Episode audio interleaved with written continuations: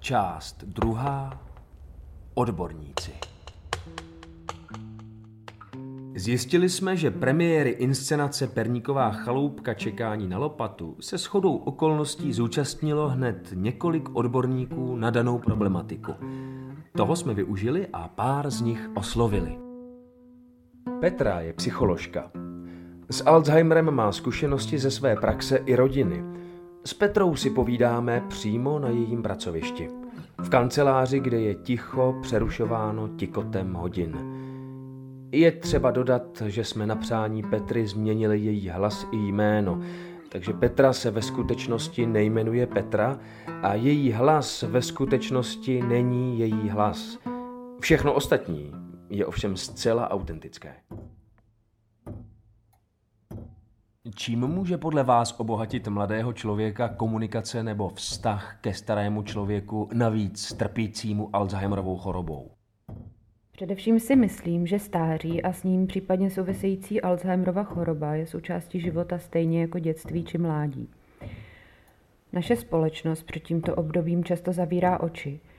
Není nám totiž vždy příjemné myslet na to, že jednou všichni zestárneme a budeme si procházet podobnými zkušenostmi, jako například Alzheimerem nemocný člověk před námi. Věřím ale, že právě akceptace všech lidských zkušeností vede k naší větší celistvosti, odstraňuje strach a úzkosti a v důsledku z nás pak dělá svobodnější lidi. Existuje podle vás nějaký recept nebo alespoň základní zkušenost, co dělat nebo čemu se v komunikaci vyhnout? Eh, hned z kraje se mi chce říct nenechat se vytočit. To je ale hrozně těžké, často až nemožné. Představuju si třeba naše sestry, které sedí 12 hodin na sesterně a teď za nimi někteří pacienti chodí každých pět minut s tím stejným dotazem, protože prostě jednoduše zapomněli, co jim bylo odpovězeno předtím. To je na psychiku hrozný nárok, být celých těch 12 hodin milá. Sama to znám z péče o svého dědečka, desetkrát odpovíte v klidu a po jedenácté už si to podráždění do hlasu prostě vetře. Myslím si, že pocity naštvání a frustrace k roli pečujícího člověka o lidi s Alzheimerem bohužel patří. Je to nesmírně psychicky náročná role, obzvláště pokud se jedná o vašeho blízkého. Podráždění ale pak samozřejmě člověk s poruchou paměti vnímá jako velkou nespravedlnost. On si opravdu nepamatuje, že by udělal něco špatně. V takových situacích je dobré mít podporu kamaráda, známého nebo i profesionála, před kterým je možné si na nemocného tak trochu zanadávat a odfiltrovat to tak, abychom tím nezranili city člověka, kterého máme rádi a chceme mu pomoct. Když bychom se podívali krátce na ty praktičtější věci, dají se najít cesty, jak člověku i v tomhle temném lese pomoci. Cedulky s připomínkami, aby se vás nemusel ptát, což může být zvláště ze začátku onemocnění vnímáno jako ponižující, nebo jasně strukturované prostředí, které usnadní orientaci. Pak je také dobré vybírat konverzační témata, u kterých můžou lidé s Alzheimerem zapojit spíše dlouhodobou paměť. Ta bývá narušena až v pozdější fázi onemocnění. Lidé mají pak pocit, že se mohou více zapojit do hovoru, mohou více přispět a cítí se lépe. Vy se pak dozvíte o svých příbuzných i věci, na které by jinak nemusela přijít řeč a můžete tak je a svou rodinu lépe poznat. Krátkodobou paměť pak můžete trénovat v rámci kognitivního tréninku. Není to nic těžkého a pomáhá to. Odráží inscenace Perníková chaloupka čekání na lopatu podle vás podobnost s konkrétními případy postiženými Alzheimerem nebo komunikace s nimi? Především mi přijde velmi výstižný nápad s blouděním v temném lese a hledání světla. Pamatuju si na noci se svým dědou, kdy už byl opravdu hodně zmatený a bloudil po obrovském baráku mých prarodičů a hledal svůj pokoj. Vybavuju si svůj pocit strachu a jeho zmatení a vyděšení. Vybaví se mi i pacient, který mi sděluje, že neví, proč je v nemocnici, že se tu prostě ocitl a chce pryč. Nezapamatuje si základní informace, nemá se čeho chytit, co kdy, kde se stalo, jestli ho chodí někdo navštěvovat, prostě se nějak ocitl v současné chvíli. Zrovna v téhle místnosti s těmito lidmi a neví úplně proč nebo co bude dál. Tihle lidé se pak ptají, ale nedostávají pro ně uspokojivé odpovědi, nemají se čeho chytit. Ty pevné body se ztrácejí. Tenhle pocit děsu mi právě přišel v inscenaci dobře zachycený. Šlo o dobré zpracování v zásadě nepochopitelné zkušenosti. K demencím bohužel patří kromě ztráty paměti i psychotické projevy, jako jsou bludy, halucinace, které k dezorientaci přispívají a nečiní zkušenost nemocného o nic méně strašidelnou. Proto je poté nutná zvýšená péče, tedy dát maminku do ústavu. Tam nakonec skončí i hlavní hrdina inscenace. Mám pocit, že se na to, že dítě umístí svého rodiče do specializovaného zařízení, stále trošku kouká skrz prsty a že pro samotné děti s tím mohou být spojené výrazné pocity viny. Je však zapotřebí si uvědomit, že některé stavy provázející toto onemocnění prostě nejde zvládnout doma. Pacient pak v pokročilé fázi onemocnění neví, zda je den či noc a rozhodně nerespektuje to, že vy se třeba zrovna chcete vyspat. U nás na oddělení jsou v noci jen dole na patře tři sestry a mají plné ruce práce. Profesionální péče je pak bohužel skutečně nutná a, a to i kdyby se pečující osoba rozhodla zasvětit nemocnému celý svůj život. Přijde mi poněkud absurdní názor jednoho mého kamaráda, že péče je odměna sama o sobě, že nepotřebuje finanční ohodnocení, nebo může být naprosto minimální to ohodnocení. Jak ví i postava syna z inscenace, péče je práce a navíc sakra těžká. A s prodlužující se životností bude počet lidí, kteří se potýkají s těmito problémy, stále přibývat. Jak už jsme v první části tohoto dílu našeho podcastu zmínili, jedeme s Richardem Fialou po dálnici D7. Jsme těsně před Lounama, kam míříme do domova seniorů, kde Richard Fiala eh, bude mít eh, svoji arteterapii. Richarde, mě by zajímalo, ještě než se přiblížíme úplně k domovu pro seniory, ty máš nějaký svůj rituál, eh, co je potřeba udělat těsně před tím, než jdeš takzvaně do akce? Hmm. Já, jsme opravdu jako za rohem už víceméně, takže já to zrychlím, abych se opravdu eh, nějak začal koncentrovat na to, co tam budu předvádět. Eh, tak já mám několik takových rituálů, který podstupuju po cestě do tohohle zařízení pro seniory. Jednak jsou to takové ty prakticky řemeslné věci, jako že si posadím hlas, dám si brumendo, trochu se rozespívám, potom se samozřejmě rozmluvím, že jo, to jsou takové ty klasické divadelní rozmluvadla, co, co nemusím asi eh, teďko, nebo možná můžu jedno, já nevím, eh, míní, méně máňa jako na vokály a, a potom i potom na, na, na jiné hlásky. Takže prostě ten, s tím hlasem že jo, se pracuje, protože je pravda, že seniori vlastně v tomto věku už potřebují mít ten hlas jako hodně nosnej a, a znělej, aby vlastně jako to hm, zaslechli všechno, i to poslední písmenko, který se k ním nese. No a potom eh, vlastně je to taková jako jistá forma meditace, kterou se, kterou se dostanou, jak říkají mladí, do čilu, do takový jako vlastně e, nálady, e, usebrání se, soustředění se na sebe a s tímhletím potom vím, že můžu v klidu vylíst předně a že vlastně, e, že vlastně to představení dopadne úspěšně a e, zarezonuje v nich. A když budeme úspěšní, my si možná kousek toho představení zaznamenáme a vám ho zprostředkujeme. Psycholožka Petra použila v jedné ze svých odpovědí slovní spojení nenechat se vytočit. O tom, že Alzheimer není zátěží pouze pro nemocného a označení oběť může mít širší význam, hovoří doktor medicíny Richard Házer, v současnosti senior manažer strategických projektů. Takže zaujímavá téma, obeď. Že kdo, je, kdo je obeď? E, veľmi ťažká téma u Alzheimera.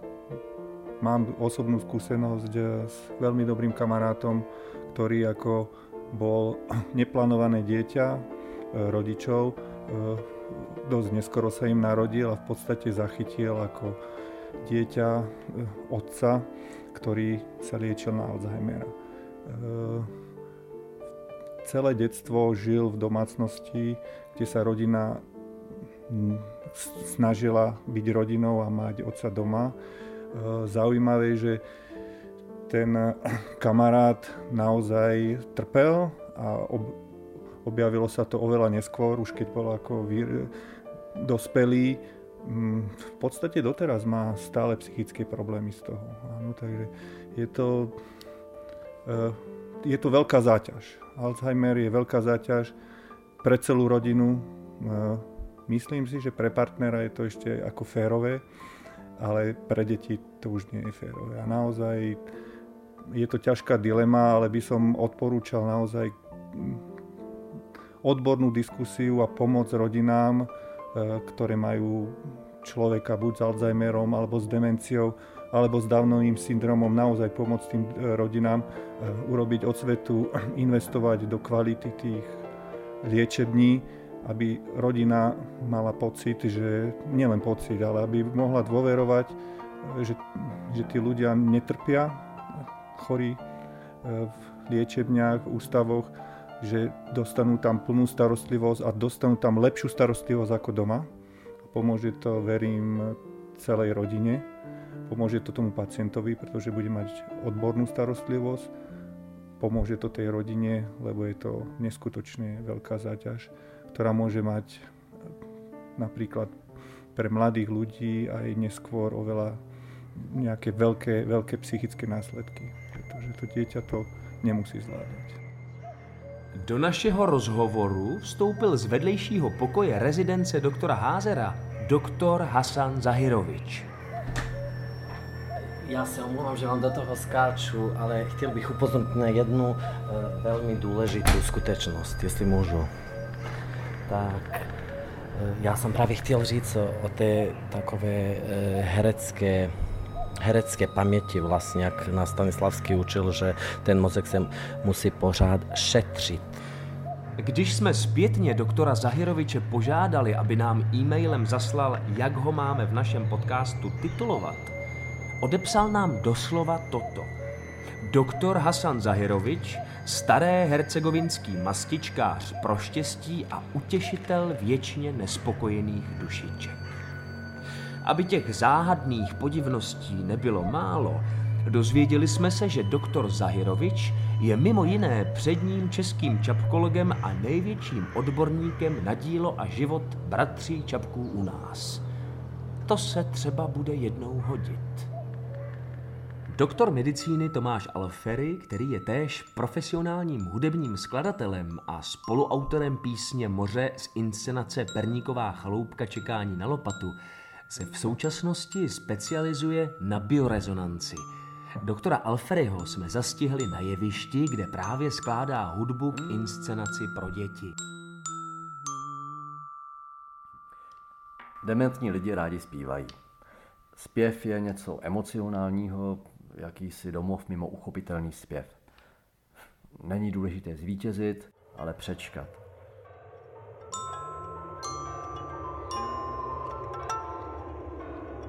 Řetězec záhadných podivností se uzavřel, když jsme u Loun zadřeli motor. No tak pojedeme maximálně tak do prdele teďko, vole, ne do, do důchodáku, vole, posraný, vole. Fakt, počkej, dal jsem tam benzín, vole. Co to je? Ne nafta, ne, ne nafta. Vole. Já nechápu, proč to nejede, ty vole, že nestartuje. Škytá to, vole, auto, vole, v záruce, ještě. Já to odkouřím ho tady na jaký prdeli, vole, u Loun, vole, u důchodáku, vole zasranýho, vole. Že já se na to nevyseru, kurva, na takovýhle, vole, cestování, vole, za, za bábama, vole, starýma. Prdele. Počkej, kurva, jenom nahráváš? Já si prdel. No ne, tak já jsem myslel, že tam že, že jsme říkali, že budeme jako autentický, takže... No to je autentický, vole, auto je, aby zavolal otahovku, vole, teďko, nebo co, jako? To, jako jiná barva ještě v tom, jako Jiná barva, vole. Mám havarijko, jasný, vole, ale teď, tady to řešit, vole, teďko, už jsem tam měl, vole, křepčit, vole, před těma s, s, gerontama, vole. Už to nenahraj, už to nenahraj, prosím tě, fakt to není vhodná jako chvíle tohleto, to, vole. Nemyslím si, že to je jako, vole, vhodný tohle. Ale tak, tak sorry, tak, tak zavoláme tu odtahovku, nebo v pohodě. No, tak zavoláme, co, to, co, co jiného tady budeme dělat, vole auto samo asi ne, neodskáče nikam. když nejezdí, hele. Jsi koupil pivo tady ještě. No tak teď už můžu, protože neřídím, že jo. Máš není co řídit, ty vole.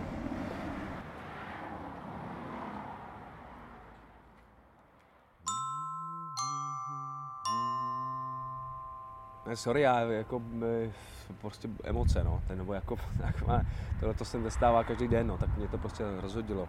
Jako mě, právě protože mi na tom záleží prostě.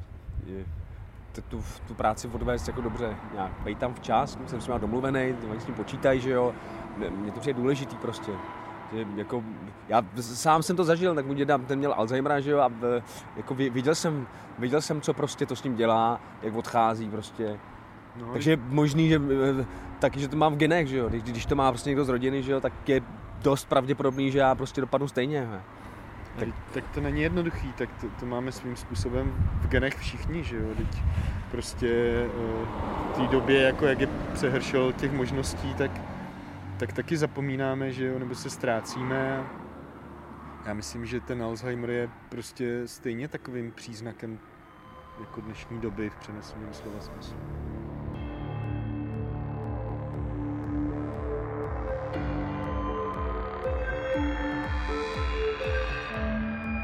Tím první díl našeho podcastu věnovaný inscenaci Perníková chaloupka čekání na lopatu končí.